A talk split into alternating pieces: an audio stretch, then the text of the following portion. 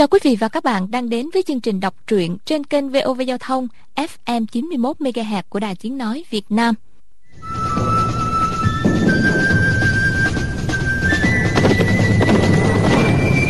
Liên Thành Quyết. Phần 4 Đinh Điển nói Được. Sư phụ của đệ ngoại hiệu là gì? Địch dân nói Là thiết tỏa hoành giang. Đinh Điển nói Như vậy có ý nghĩa gì? Địch dân ngập ngừng một lúc Nói Tên hiệu ấy đệ vốn cũng không hiểu lắm. Đoán là nói võ công của sư phụ giỏi lắm. Tranh về phòng thủ Kẻ địch không dám đến cửa. Đinh Điển ha ha cười lớn. Tiểu huynh đệ Chú em bé nhỏ à Chính đệ mới là người thật thà trung hậu Thiết tỏa hoành giang, Tức là khiến cho người ta muốn đi lên cũng không lên được, Muốn đi xuống cũng không xuống được. Những nhân vật già đời trong võ lâm, Ai mà chẳng biết hàm nghĩa của ngoại hiệu đó. Sư phụ của đệ thông minh cơ biến, Lợi hại cực kỳ. Chỉ cần gây sự với lão Lão nhất định tìm mọi cách trả thù, Khiến cho người ta loay quay giữa dòng sông, Muốn lên không lên được, Muốn xuống không xuống được. Để không tin thì sau này ra tù có thể tìm hiểu xem. Địch dân vẫn có vẻ không tin, Nói Sư phụ của đệ dạy đệ kiếm pháp, Giải thích chư pháp đều sai cả. Nào là cô hồng hải thượng lai, Trì hoành bất cảm cố, Lại giải thích thành ca ông hám thượng lai, Thị hoàng bất cảm quá. Nào là lạc nhật chiếu đại kỳ, Mã minh phong tiêu tiêu, Thì lại giải là lão nê chiêu đại thư, Mã mệnh phong tiểu tiểu. Sư phụ biết chữ chẳng được bao nhiêu, Sao lại bảo là thông minh cơ biến? Đinh Điển thở dài ơi, sư phụ của đệ, bác học đa tài sao lại giải thích sai các câu thơ? Lòng dạ lão cực kỳ sâu sắc, nhất định là có ý gì khác. Vì sao cả đối với học trò của mình cũng phải giấu giếm, người ngoài không sao đoán nổi?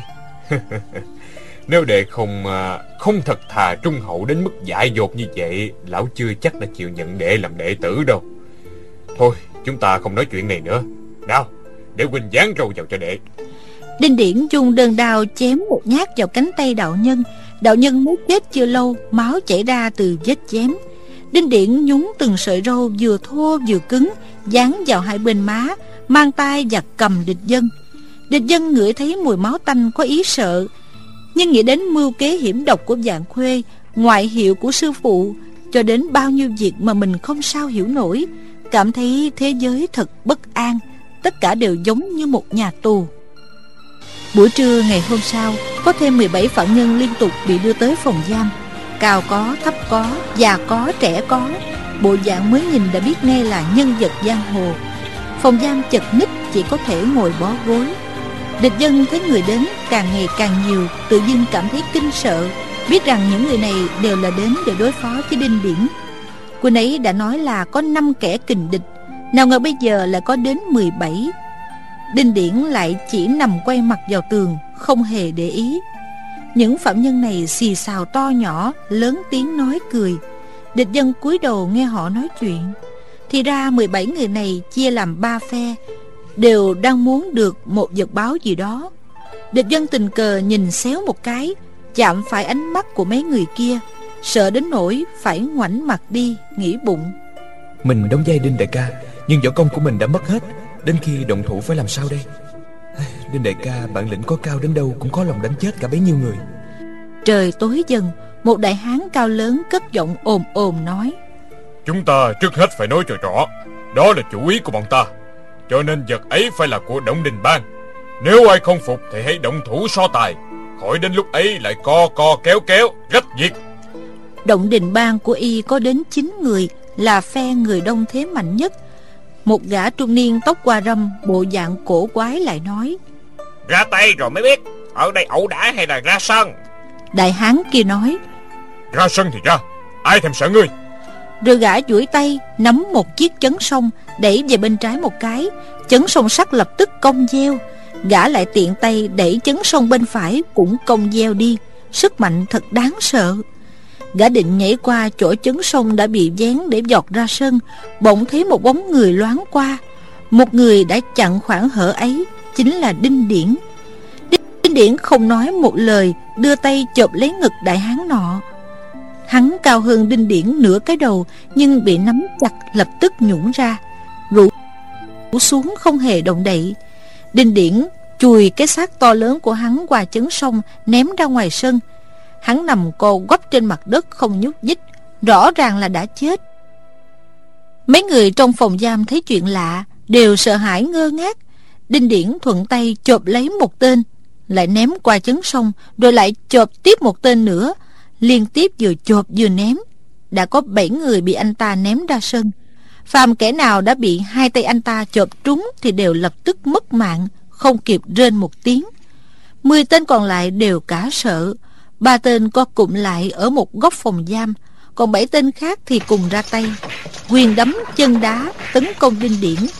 Đinh Điển không cần gạt đỡ, Cũng không né tránh, Chỉ đưa tay ra chộp. Cứ mỗi lần dung tay là chộp được một tên, Mà kẻ đã bị chộp tất chết trong khoảnh khắc. Họ bị vết thương chí mạng như thế nào, Địch dân hoàn toàn không thấy được. Ba tên chui nhủi ở góc phòng giam sợ dở mật, Cùng quỳ xuống, dập đầu xin tha. Đinh Điển làm như không thấy Lại cứ chộp từng đứa ném ra sân.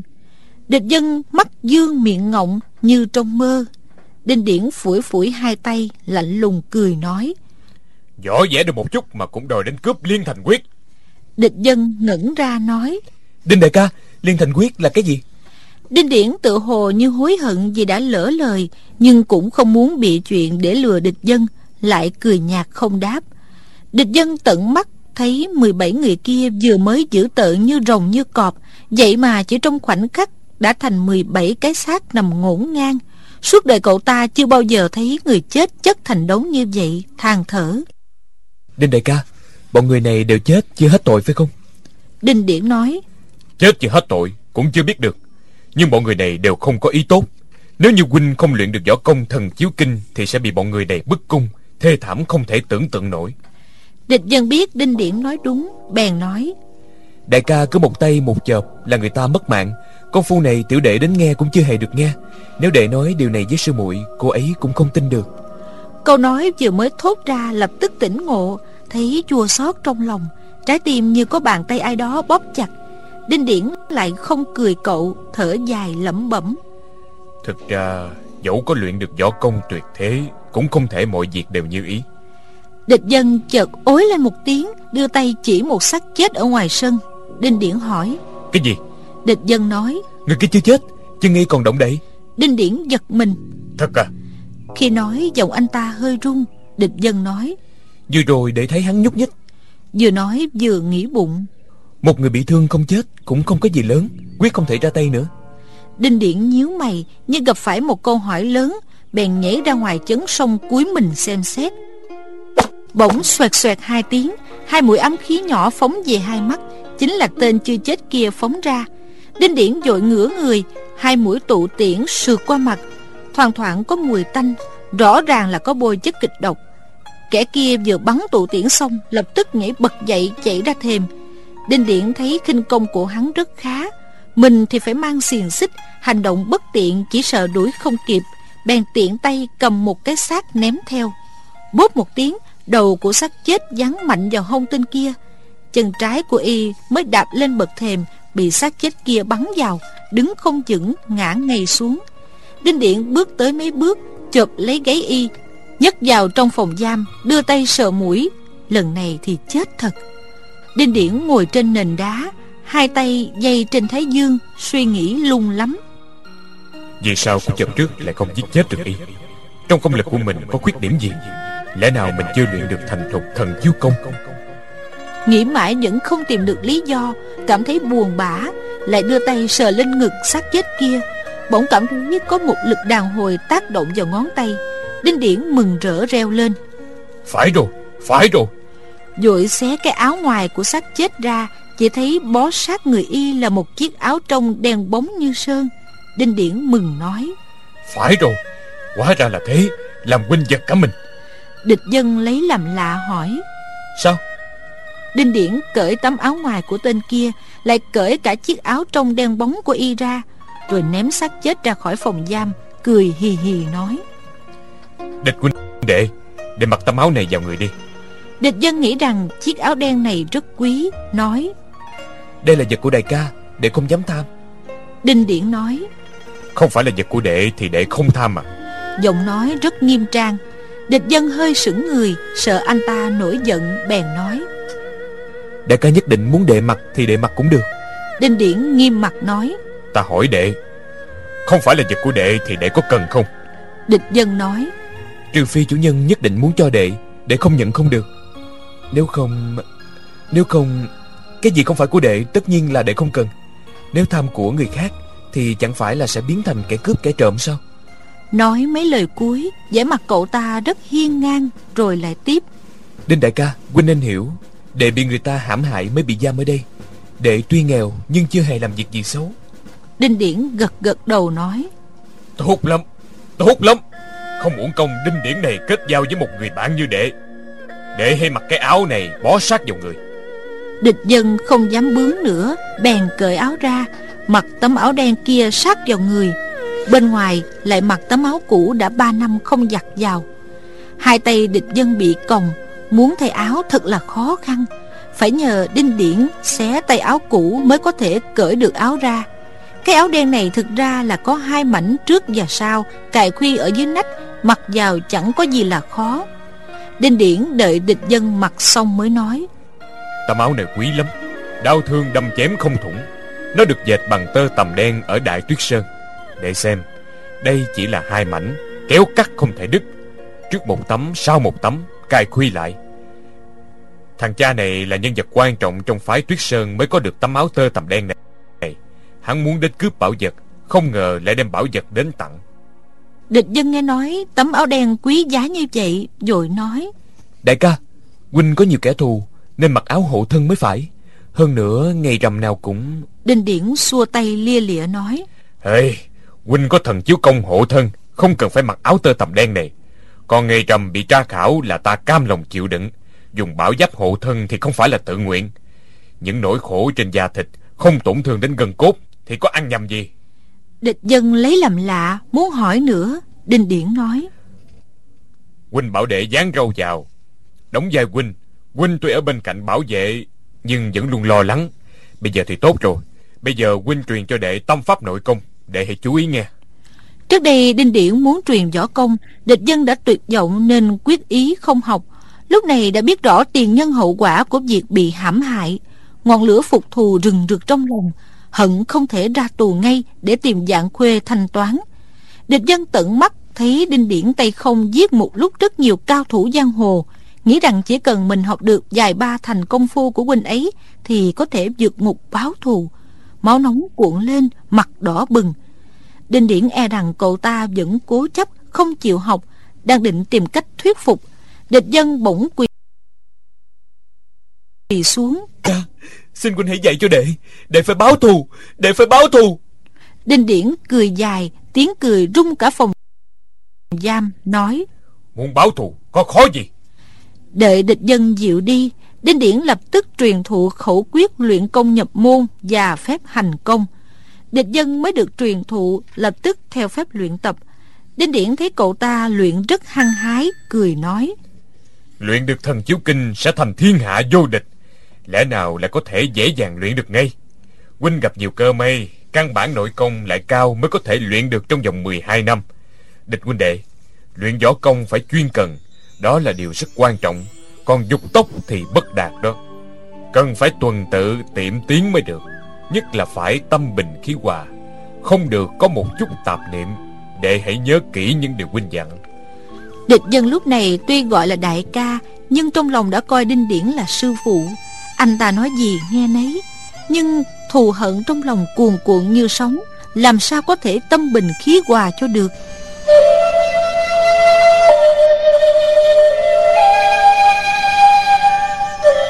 Ngày hôm sau, Bọn ngục lại kinh hãi quái lạ bàn tán ầm ĩ. Nha dịch, bổ khoái, Sọc đến làm rộn cả nửa ngày. Mãi đến chiều mới khiêng 17 xác chết kia đi. Đinh Điển và địch dân chỉ nói rằng Bọn người này đánh lộn ngu mà chết. Họ cũng chẳng hỏi gì thêm. Một ngày nọ, Địch dân đang tập theo những khẩu quyết Đinh Điển đã truyền thụ. Phương pháp nhập môn thần chiếu công rất giản dị. Nhưng muốn trong lòng thanh tĩnh Không có một chút tạp niệm nào Thì lại cực kỳ khó khăn. Địch dân thoát nhớ tới sư muội, Lại thoát nghĩ đến dạng khuê Lại thoát nghĩ đến sư phụ, Luyện đến tối mới tạm yên. Bỗng trước ngực sau lưng đồng thời bị đánh mạnh. Hai cú đánh này giống như hai cú chùy sắt dán vào. Địch dân tối tâm mặt mũi suýt ngất đi. Khi cơn đau tạm giảm, Mở mắt ra, thấy hai bên có hai hòa thượng ngoảnh đầu nhìn lại thấy đằng sau và chết một chút có ba hòa thượng nữa.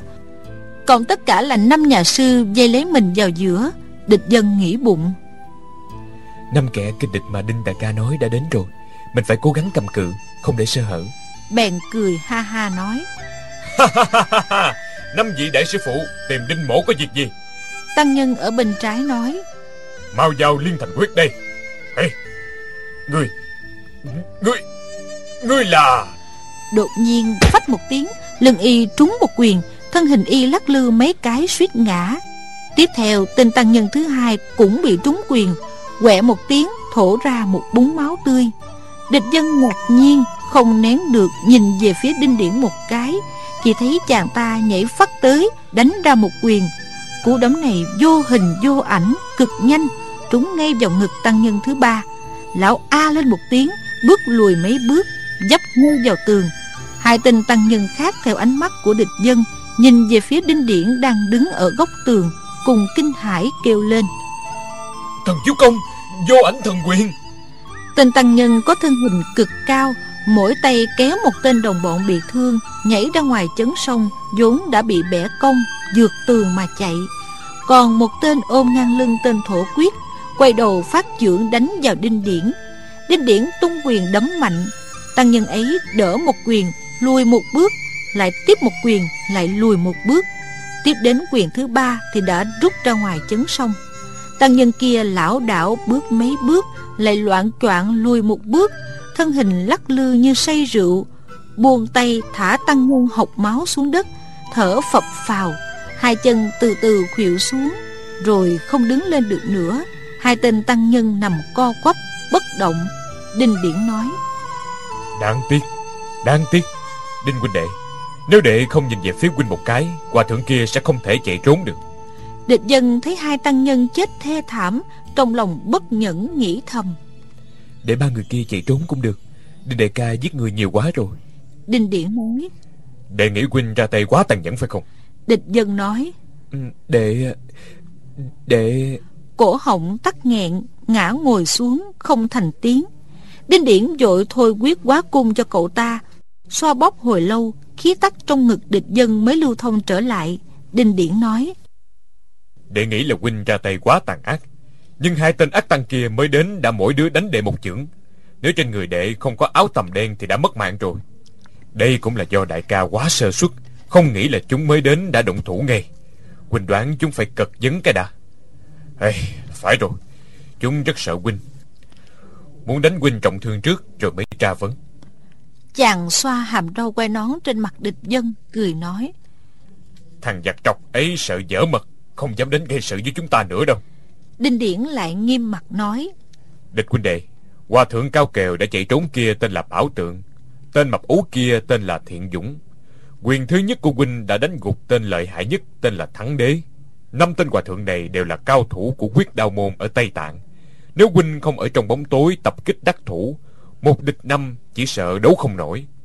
Thiện dũng và thắng đế đều bị trúng thần quyền của huynh. Nếu nhất thời chưa chết cũng không sống được mấy ngày nữa. Tên bảo tượng kia lòng dạ độc ác thủ đoạn ghê gớm. Sau này nếu như đệ gặp y trên giang hồ thì cần phải cẩn thận đề phòng. Trầm ngâm một lúc lại nói. Nghe nói sư phụ của năm tên này còn sống võ công cực kỳ lợi hại tương lai phải đấu với lão một phen địch dân tuy có bảo y hộ thân, nhưng trước ngực sau lưng đồng thời bị giáp kích, bị thương rất nặng. Được sự chỉ dẫn của đinh điển, dẫn công chữa trị mười mấy ngày, lại được đinh điển dùng nội lực tương trợ mới dần dần thuyên giảm. Hai năm sau đó, ngày tháng cứ trôi đi bình lặng. Tình cờ có một vài nhân vật giang hồ đến nhà lao quấy rối. Đinh điển không một chụp thì một quyền lấy mạng mấy tháng gần đây địch dân tu tập thần chiếu công có vẻ đình trệ luyện đi luyện lại vẫn chỉ như mấy tháng trước được cái cậu ta ngộ tính tuy không cao nhưng bản tính lại cực kỳ kiên nghị.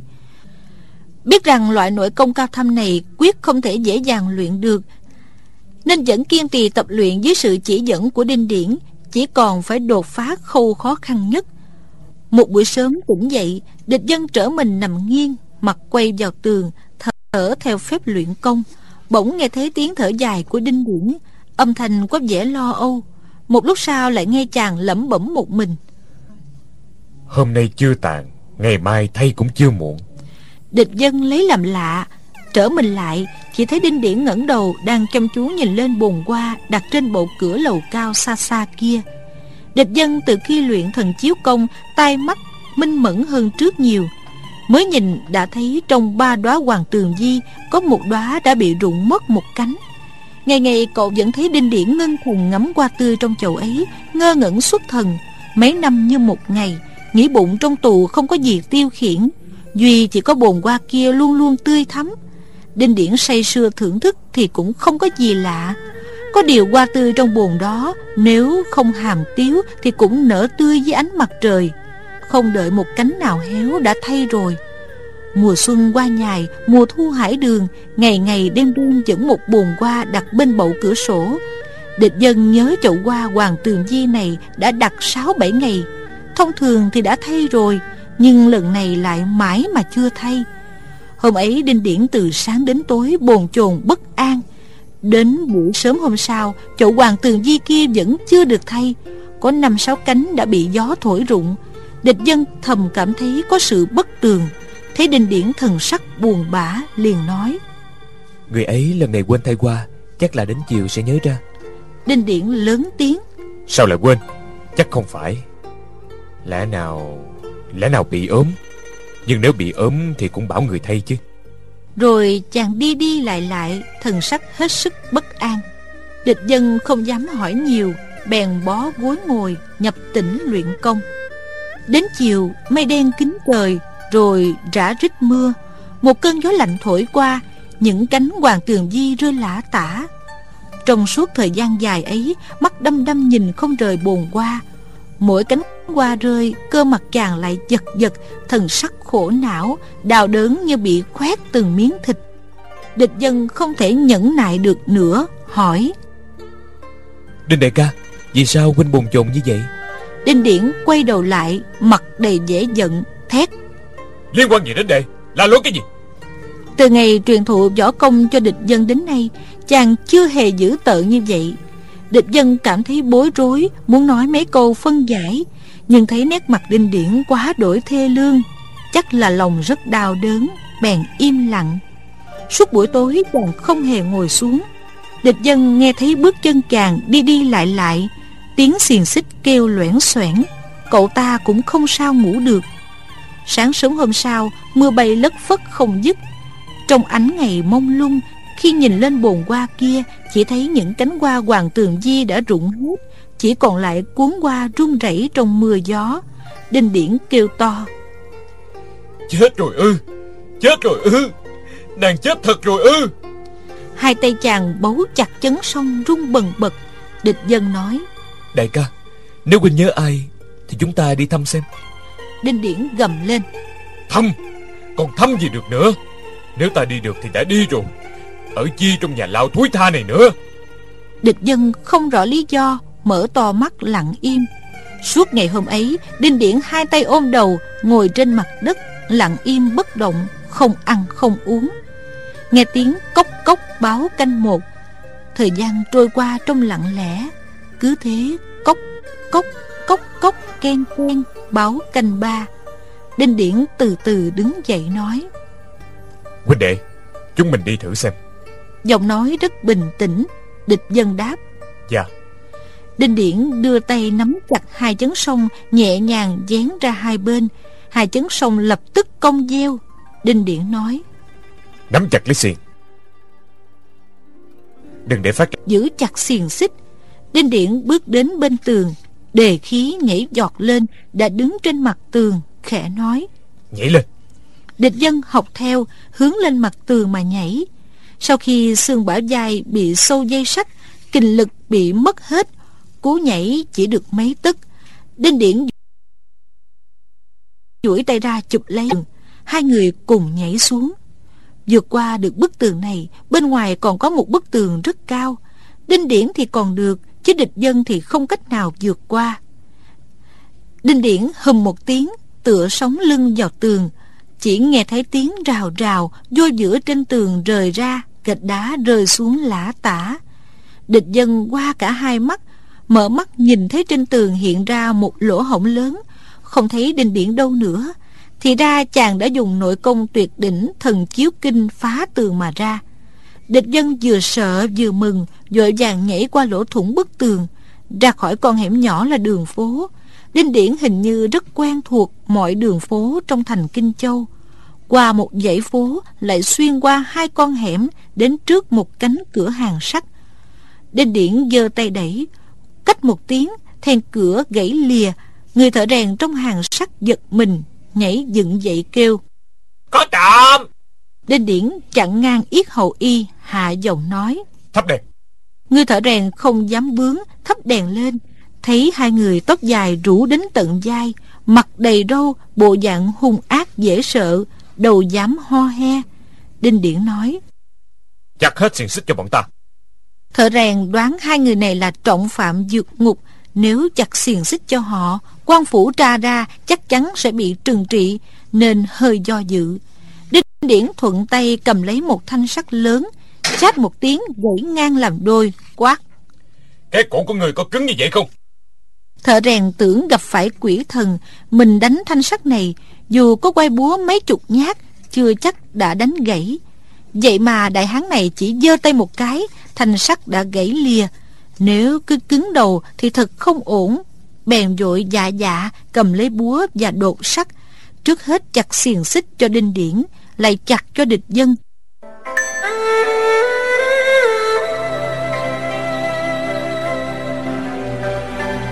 Đinh Điển đầu tiên rút thanh dây sắt trên xương bả vai của mình ra. Khi chàng rút thanh dây sắt trên xương bả vai địch dân Địch dân đau đớn suýt ngất đi. Cuối cùng hai tay địch dân nâng hai thanh dây sắt đẫm máu tươi, Đứng trước cái đè sắt. Nghĩ đến 5 năm đau khổ trong tù Không thấy ánh mặt trời, Bị hai thanh dây sắt này sâu qua bả vai. Mãi đến hôm nay, Xiềng xích dây sắt mới được nhổ ra, Bỗng thấy vừa vui mừng vừa đau đớn.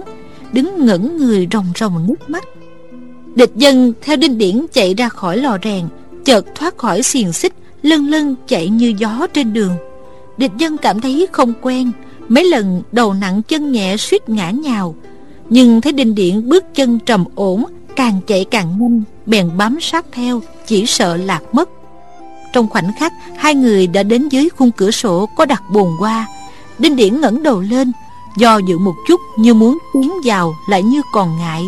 Địch dân thấy cửa sổ đóng chặt Trong tòa lầu im phăng phắc nói. Để vào trước xem xem được không? Đinh điển gật gật đầu. Địch dân đi vòng ra trước cửa tòa lầu Đưa tay đẩy cửa Phát hiện ra then không cài Tường bao rất thấp Một cành liễu chìa ra ngoài tường. Địch dân khẽ nhảy lên nắm lấy cành liễu Nhảy qua tường. Phía trong có một cánh cửa khép hờ Địch dân đẩy cửa vào, bước lên lầu. Trong bóng tối, nghe thấy tiếng cầu thang kêu có két.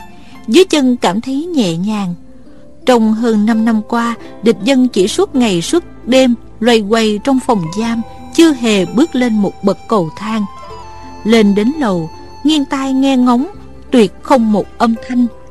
Trong ánh sáng lờ mờ, Thấy bên trái có cửa, Liền nhẹ nhàng bước vào. Trong phòng, đến cả tiếng thở cũng không.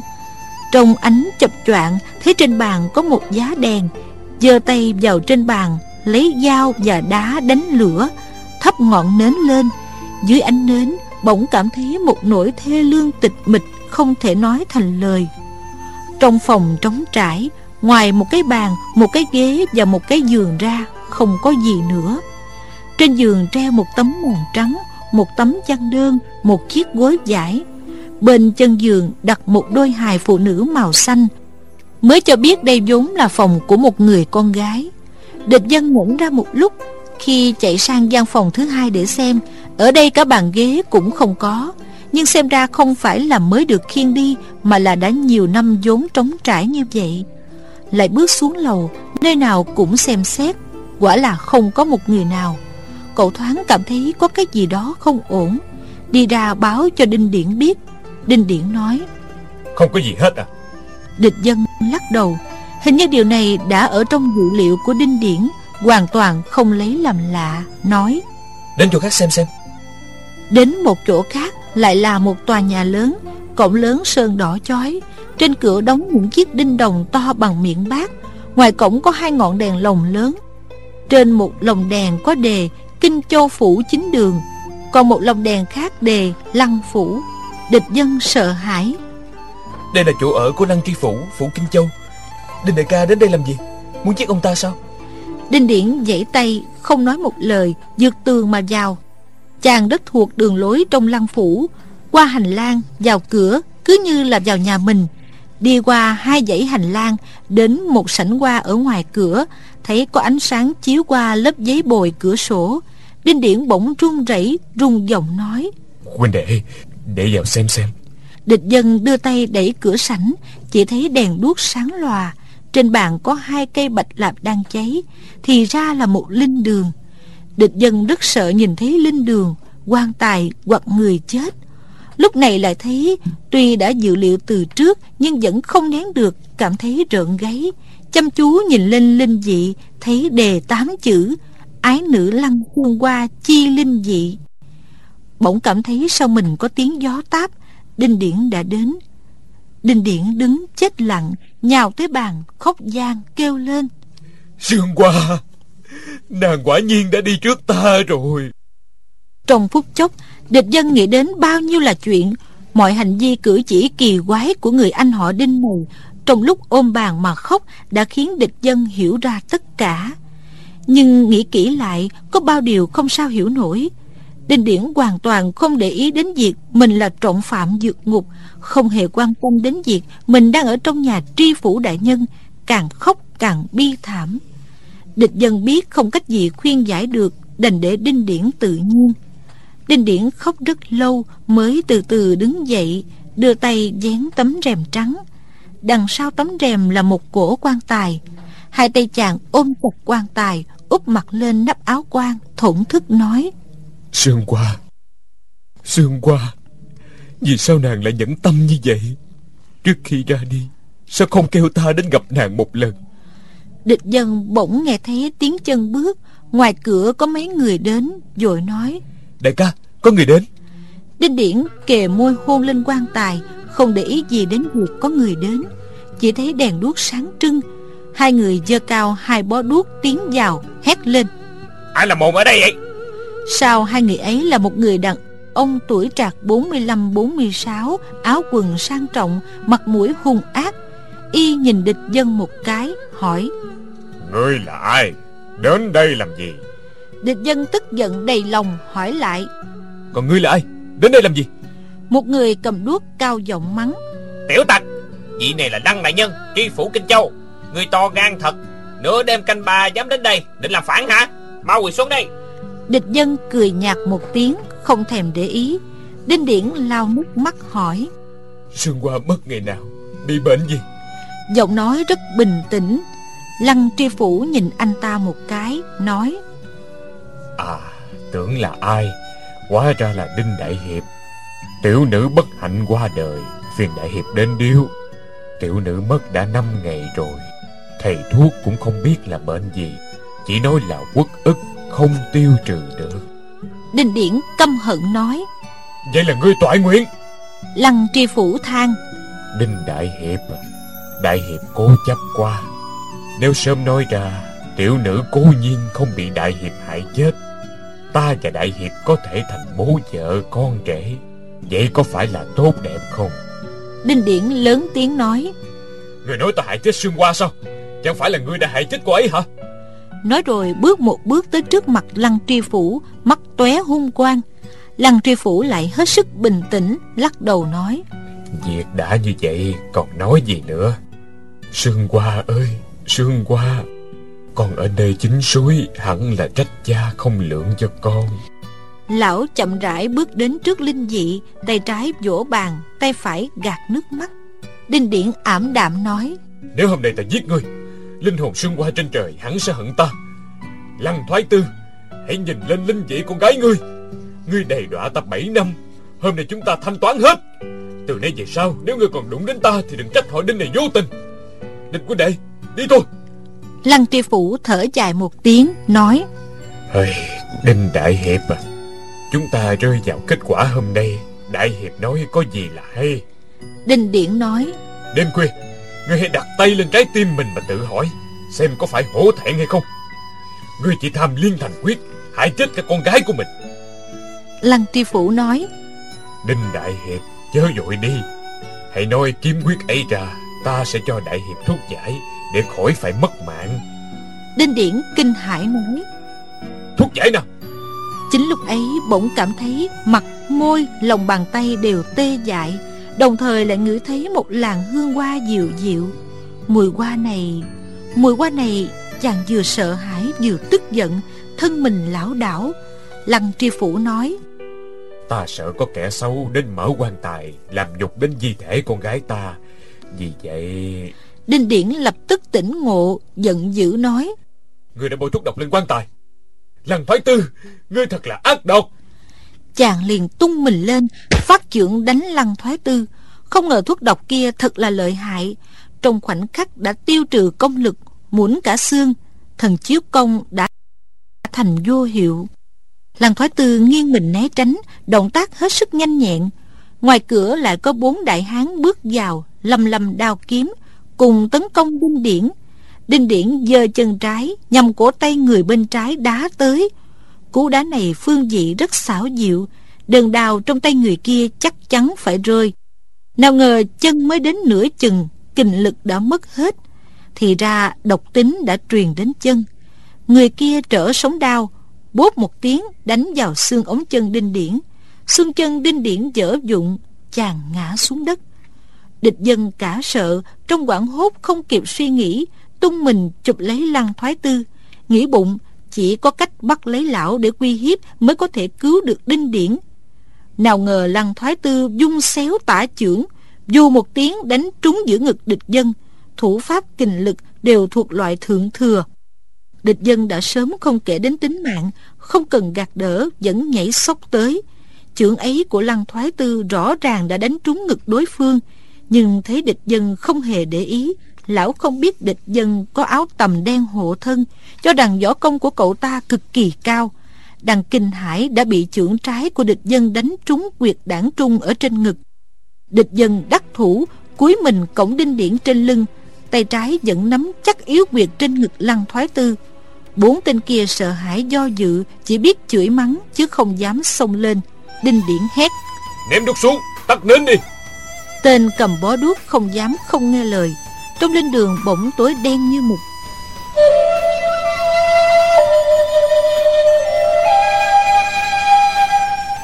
địch dân tay trái vẫn thuật ngực lăng thoái tư, tay phải cổng đinh điển dẫn bước xông ra. Đinh điển chỉ đường, chốc lát đã đến bên cửa qua viên. Địch dân đá tung cánh cửa giáng mạnh một quyền vào quyệt đảng trung trên ngực lăng thoái tư. Cổng đinh điển chạy trốn. Trong bóng tối, bước thấp bước cao chạy như ma đuổi. Cậu ta khổ công tập luyện thần chiếu kinh đã hai năm. Tuy chưa có thành tựu gì lớn, nhưng nội lực đã khá cao thâm. Cậu đánh trúng ngực lăng thoái tư là do gấp gáp liều mạng đa đòn rất nặng. May mà trúng vào yếu quyệt của đối phương. Lăng thoái tư sau khi trúng quyền, học lên một tiếng, ngã ra phía sau. Bọn thủ hạ và võ sư của gã kinh quản vội vàng tới cứu không ai nghĩ tới chuyện đuổi bắt hai người. Đinh Điển chân tay mỗi lúc một tê dại, Nhưng đầu óc vẫn tỉnh táo. Chàng không thuộc mọi đường lối trong thành Giang Lăng, Chỉ dẫn cho địch dân hoành trái rẽ phải. Không lâu sau đã chạy xa chỗ đông người, Đến một cái vườn quan Đinh Điển nói, Lăng tri phủ chắc chắn sẽ giữ chặt cổng thành, Tra xét cách gao Huynh trúng độc đã lâu, Không thể ra khỏi thành được nữa. Người ta nói cái vườn qua này có ma Trước đây không ai dám tới. Chúng ta tạm lánh ở đây rồi tính sao? Địch dân đặt đinh điển dưới một gốc mai hỏi. Đinh đại ca Huynh trúng loại độc gì vậy? Làm cách nào để chữa trị? Đinh điển thở dài cười khổ. Không ít gì đâu. Đây là chất kịch độc kim ba tuần qua. Thiên hạ không có thuốc nào giải được. Chịu được khắc nào hay khắc đó. Địch dân cả sợ như rơi xuống hố băng Rung giọng nói. Cái gì Huynh Huynh nói đùa sao? Nhưng trong lòng biết rõ Đinh Điển không nói đùa. Đinh Điển nói Chất độc kim ba tuần qua này của lăng thoái tư cực kỳ lợi hại. Trước đây Huynh chỉ ngửi phải một chút đã ngất đi. Lần này lại dính vào người Làm sao qua khỏi được? Địch dân lo lắng nói Đinh đại ca Huynh đừng đau lòng. Non xanh còn đó. Liên quan đến nữ nhi. Đệ cũng vậy. Thật hết cách Huynh nghĩ cách giải độc Để đi kiếm ít nước rửa cho Huynh. Trong lòng cậu đang lo lắng Lời lẽ lộn xộn Đinh Điển lắc lắc đầu nói. Không có ích gì đâu. Chất độc kim ba tuần qua này Dùng nước rửa Da thịt lập tức rửa nát Chết càng thê thảm. Địch huynh đệ Huynh có rất nhiều rất nhiều điều muốn nói với đệ. Đệ đừng hoảng loạn Hốt hoảng một chút. E rằng ta lẫn hết những điều cần nói Địch dân đành ngồi xuống bên cạnh Đinh Điển. Nhưng làm sao mà bình tĩnh được? Đinh Điển nói rất điềm tĩnh, Tựa hồ như nói chuyện của người khác, Không liên quan gì đến chàng. Huynh là người Kinh Châu, Thuộc võ lâm thế gia. Thân phụ Huynh rất nổi tiếng Ở vùng lưỡng hồ, Tức hai tỉnh Hồ Nam và Hồ Bắc. Huynh lại có năng khiếu võ học. Ngoài học võ gia truyền, Còn bái hai vị sư phụ. Thời trẻ, Huynh thích dẹp mọi nỗi bất bình Tất nhiên cũng đã làm những việc được người truyền tụng. Về sau Phụ mẫu qua đời, Gia tài giàu có nhưng cũng không muốn lấy vợ, Chỉ chăm học võ, Kết giao với bằng hữu giang hồ. Việc này là của 15 năm trước. Huynh cưỡi thuyền từ Tứ Xuyên về. Sau khi rời Tam Giáp, Thuyền đổ lại ở Tam Đầu Bình. Đêm ấy, Huynh ở trong thuyền nghe thấy tiếng đánh nhau trên bờ. Huynh có tính thích võ nên rất quan tâm. Liền nhìn qua cửa sổ ngó ra ngoài. Đêm ấy trăng sáng dằn vặt Nhìn rất rõ. Thấy ba người đang dây đánh một ông già. Ba người này đều nổi tiếng trong võ lâm dùng lưỡng hồ Hồ Nam, Hồ Bắc. Huynh đều biết hết Một người là ngũ dân thủ giảng chấn sơn. Địch dân nói xen vào. À là sư bá của đệ. Một người nữa là lục địa thần long ngôn đạt bình.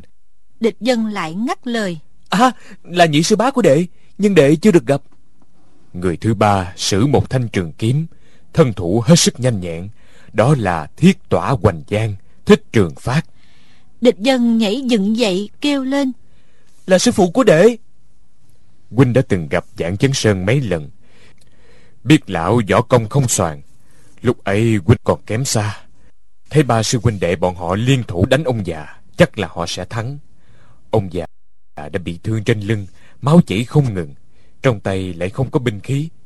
Chỉ hai tay không đấu với ba người. Nhưng võ công của ông ta cao hơn bọn họ. Ba người kia không dám đến gần. Huynh càng xem, Càng cảm thấy bất bình. Nhưng thấy bọn dạng chấn sơn đều dùng sát chiêu, Chắc chắn quyết giết ông lão. Huynh không dám lên tiếng, Chỉ sợ bọn họ phát hiện ra Thì tai họa không nhỏ. Việc giết nhau trên chốn giang hồ, Nếu để người khác nhìn thấy, Thường giết người diệt khẩu. Đấu một hồi lâu Máu trên lưng ông lão càng chảy càng nhiều. Quả là không thể cầm cự được nữa.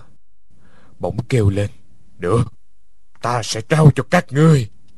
Rồi ông ta thò tay vào trong bụng lục tiền Ba người bọn giảng chấn sơn nhất tề xông tới, Tự như sợ người khác tranh mất.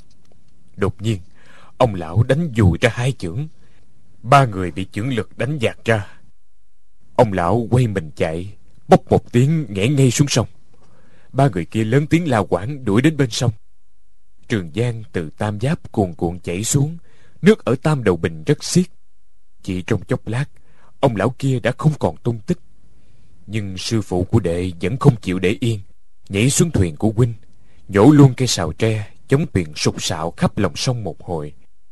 Ba người kia đã bất tử ông lão. Đáng ra phải vui mừng mới phải. Nhưng vẻ mặt của ba người đều rất đáng sợ. Huynh không dám xem nữa, Lấy chăn trùm kín đầu Loáng thoáng nghe họ cãi cọ gì đó Như là quán trách lẫn nhau. Mãi đến khi nghe thấy ba người kia đã chạy xa Huynh mới dám ngồi dậy Bỗng nghe Phách một tiếng ở đằng A lên một tiếng kêu lên Có mà! Huynh nghiêng đầu xem Chỉ thấy một người ướt sũng nằm trên gián thuyền Chính là ông lão kia. Thì ra sau khi nhảy xuống sông Ông ta bám lấy đáy thuyền dùng thủ pháp đại lực ưng cảo bám chắc vào đáy thuyền. Nín thở, chờ kẻ địch đi xa mới trồi lên. Huynh vội vàng đỡ ông ta vào trong thuyền. Thấy ông ta thở thôi thấp không nói ra tiếng. Huynh nghĩ bụng. Bọn dạng chấn sơn chắc chưa yên tâm, sẽ xuống phía hạ du tìm thi thể ông lão. Cũng do huynh tự hứa hành động theo đạo nghĩa hiệp khách, phải cứu người trong lúc nguy nan. Bèn bảo nhà thuyền lập tức ngược dòng trở lại tam giáp nhà thuyền đương nhiên không chịu. Nửa đêm lại không có người kéo thuyền. Lên tam giáp đâu phải là chuyện dễ. Nhưng như nói tóm lại, có tiền có thể sai khiến được cả quỷ thần. Huynh có mang theo thuốc kim sang, liền chữa vết thương cho ông lão. Nhưng nhát kiếm đâm trên lưng ông ta quá sâu, thủng cả phổi, không thể chữa trị được. Huynh gắng hết sức chữa, không hỏi ông ta điều gì. Chỉ mua rượu thịt bồi dưỡng cho ông ta huynh nhìn võ công của ông ta, tận mắt thấy ông ta nhảy xuống sông, bám vào đáy tuyền. Lòng can đảm và võ công ấy đáng để cho đinh điển này quên mình vì ông. Chữa trị như thế được ba ngày, ông lão hỏi họ tên của huynh, cười khổ nói, tốt lắm tốt lắm. Rồi rút từ trong lòng ra một bọc giấy dầu trao cho huynh. Huynh nói, thân nhân của lão trưởng ở đâu? Cháu nhất định sẽ đưa đến giúp lão trưởng. Quyết không để lỡ, ông lão nói cháu biết ta là ai không? Huynh nói không biết. Ông lão nói ta là mai niệm sinh. Huynh ngạc nhiên không sao tưởng tượng nổi. Sao? Để không lấy làm lạ. Mai niệm sinh là ai? Để không biết sao? Là thiết cốt mặt ngạc mai niệm sinh đó. Để thật sự không biết à? Địch dân lại lắc lắc đầu nói. Xưa nay đệ chưa từng nghe đến cái tên này phải rồi. Sư phụ của đệ tất nhiên là không nói cho đệ biết. Thiết cốt mặt ngạc mai niệm sinh là một ngôi sao danh tiếng trong võ lâm. Ông ta có ba đệ tử. Đại đệ tử có tên là dạng chấn sơn nhị đệ tử tên là ngôn đạt bình tam đệ tử tên là địch dân nói chen vào. Đinh đinh đại ca huynh huynh nói sao? Đệ tử thứ ba của ông ấy là thích trường phát lúc ấy huynh nghe ông ấy tự nhận là mai niệm sinh thì cũng ngạc nhiên như đệ lúc này đây. Huynh tận mắt thấy các cuộc ác đấu dưới ánh trăng bên sông. Thấy ba sư huynh đệ dạng chấn sơn ra tay ác độc thì cũng kinh hãi như đệ lúc này. Mai lão tiên sinh cười khổ lắc lắc đầu. Đồ đệ thứ ba của ta lợi hại nhất. Bất ngờ đâm một nhát kim vào lưng ta.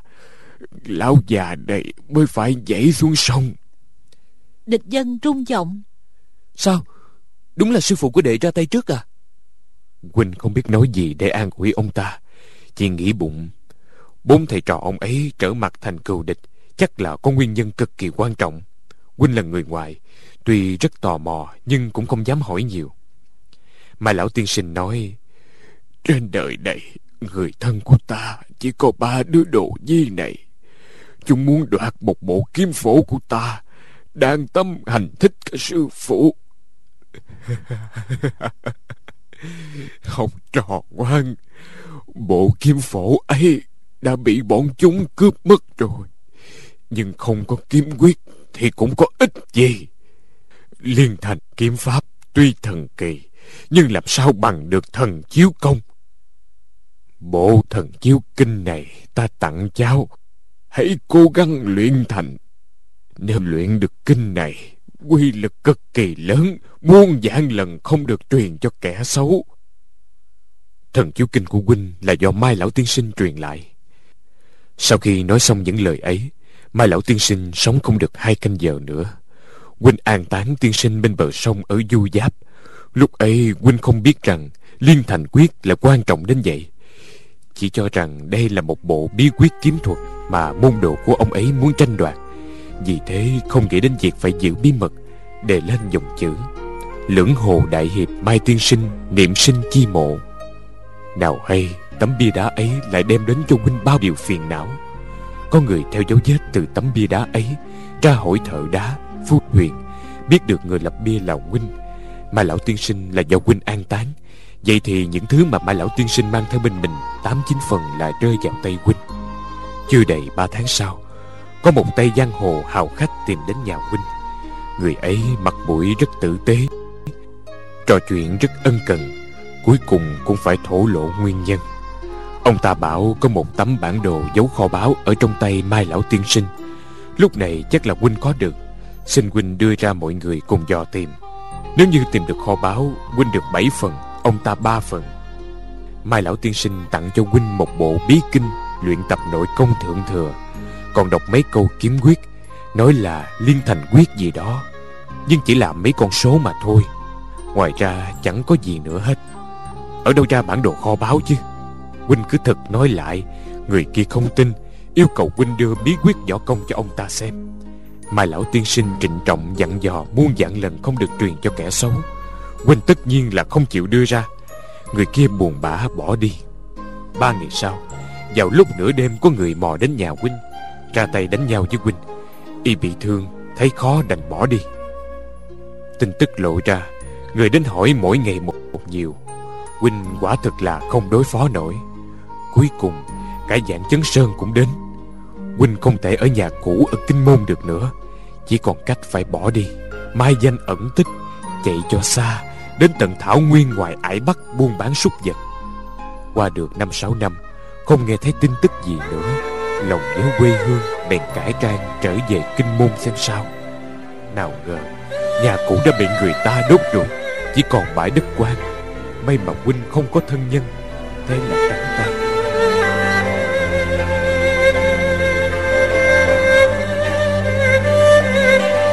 Địch dân lòng dạ rối bời, Nói là không tin Thì Đinh Đại ca xưa nay chưa hề nói dối. Huống hồ với mình thân như ruột thịt Sao lại phải bịa chuyện lừa mình? Còn nếu tin lời huynh ấy Thì lẽ nào sư phụ luôn thật thà trung hậu của mình? Lại Chỉ thấy cơ mặt đinh điển giật giật không ngừng Xem ra chất độc đang lan tỏa. Địch dân nói Đinh đại ca Chuyện của sư phụ Chúng ta đừng vội truy cứu. Huynh ờ, thử nghĩ xem có cách gì trị được chất độc không? Đinh điển lắc đầu Huynh đã nói đệ không được ngắt lời Đệ cứ yên mà nghe đây lại là chuyện 9 năm về trước. Thượng tuần tháng 9 Quỳnh đến Hán Khẩu bán nhân sâm cho hiệu thuốc. Chủ hiệu lại là một người phong nhã. Xong việc mua bán, bèn mời Quỳnh đi xem hội hoa cúc nổi tiếng ở Hán Khẩu. Ở hội hoa cúc này, Những loại hoa quý nổi tiếng rất nhiều. Ôi, hoàng cúc thì có đô thăng, Kim dân dược, Hoàng hạt lệnh, Báo quân tri, Ngự bào hoàng, Kim khổng tước. Trắc kim trảng, Quanh vũ hoàng. Bạch cúc thì có, Nguyệt hạ bạch, Ngọc mẫu đơn, Ngọc bảo tướng, Ngọc linh lung, Nhất đoàn tuyết, Điêu thuyền bái nguyệt, Thái dịch liên, Tử cúc Thì có bích giang hà Sông phi yến, Tiễn hà tiêu, Tử ngọc liên, Tử hà bôi, Mã não bàn, Tử la di, Hồng cúc thì có mỹ nhân hồng, Hải dân hồng Túy quý phi, Tú phù dung, Yên chi lương. Cẩm lệ chi, Hạt đỉnh hồng. Cúc màu hồng nhạt thì có Phật kiến tiêu, Hồng phấn đoàn. Đào hoa cúc, Tây thi phấn, Thắng phi đào, Ngọc lâu xuân. Đinh Điển cứ thuận miệng kể ra các loại hoa cúc, Có vẻ còn quen thuộc hơn cả các chiêu thức võ công. Địch dân ngạc nhiên, Nhưng lại nghĩ ngay rằng Đinh đại ca là người yêu hoa vì vậy trên bộ cửa sổ của vị lăng tiểu thư kia Luôn đặt bồn hoa tươi. Huynh ấy thuộc hết tên các giống hoa cúc Cũng không có gì lạ. Nhắc đến tên những loài hoa ấy Khóe miệng Đinh Điển hơi mỉm cười thân sắc rất dịu dàng Nhẹ nhàng nói. Huynh vừa xem vừa tán thưởng Nói tên các loài hoa Phẩm bình ưu liệt. Khi Huynh thưởng thức qua Rồi sắp ra khỏi giường hoa, Nói rằng Hội hoa cúc này thật là hiếm có chỉ tiếc là không có lục cúc Bỗng nghe thấy giọng của một cô gái nhỏ Nói ở phía sau. Tiểu thư, ngày này lại biết hoa lục cúc. Những giống hoa xanh như xuân thủy bích ba Lục ngọc như ý. Trong nhà ta người thường dễ gì được thấy? Huynh quay đầu lại Thấy một thiếu nữ thanh tú tuyệt tục Đang ngắm hoa cúc. Mình mặc áo vàng nhạt Thật đúng là người thanh như cúc. Suốt đời Huynh chưa từng thấy cô gái nào trang nhã thanh lệ như vậy Đi theo nàng là một A Hoàng khoảng 14-15 tuổi. Vị tiểu thư ấy thấy Huynh đang chăm chú nhìn mình Mặt ửng hồng, khẽ nói. Xin lỗi. Tiên sinh đừng trách. A Hoàng nhỏ lỡ nói hỗn. Huynh đứng ngẩn người Không nói được lời nào. Huynh nhìn theo nàng đi ra khỏi giường qua Vẫn ngẩn ngơ không nói được thành lời. Người chủ hiệu thuốc nói Vị này là tiểu thư Con gái của Lăng Hàng Lâm ở Vũ Sương Là mỹ nhân nổi tiếng ở Vũ Hán chúng ta Qua ở trong nhà cô ấy thật tuyệt vời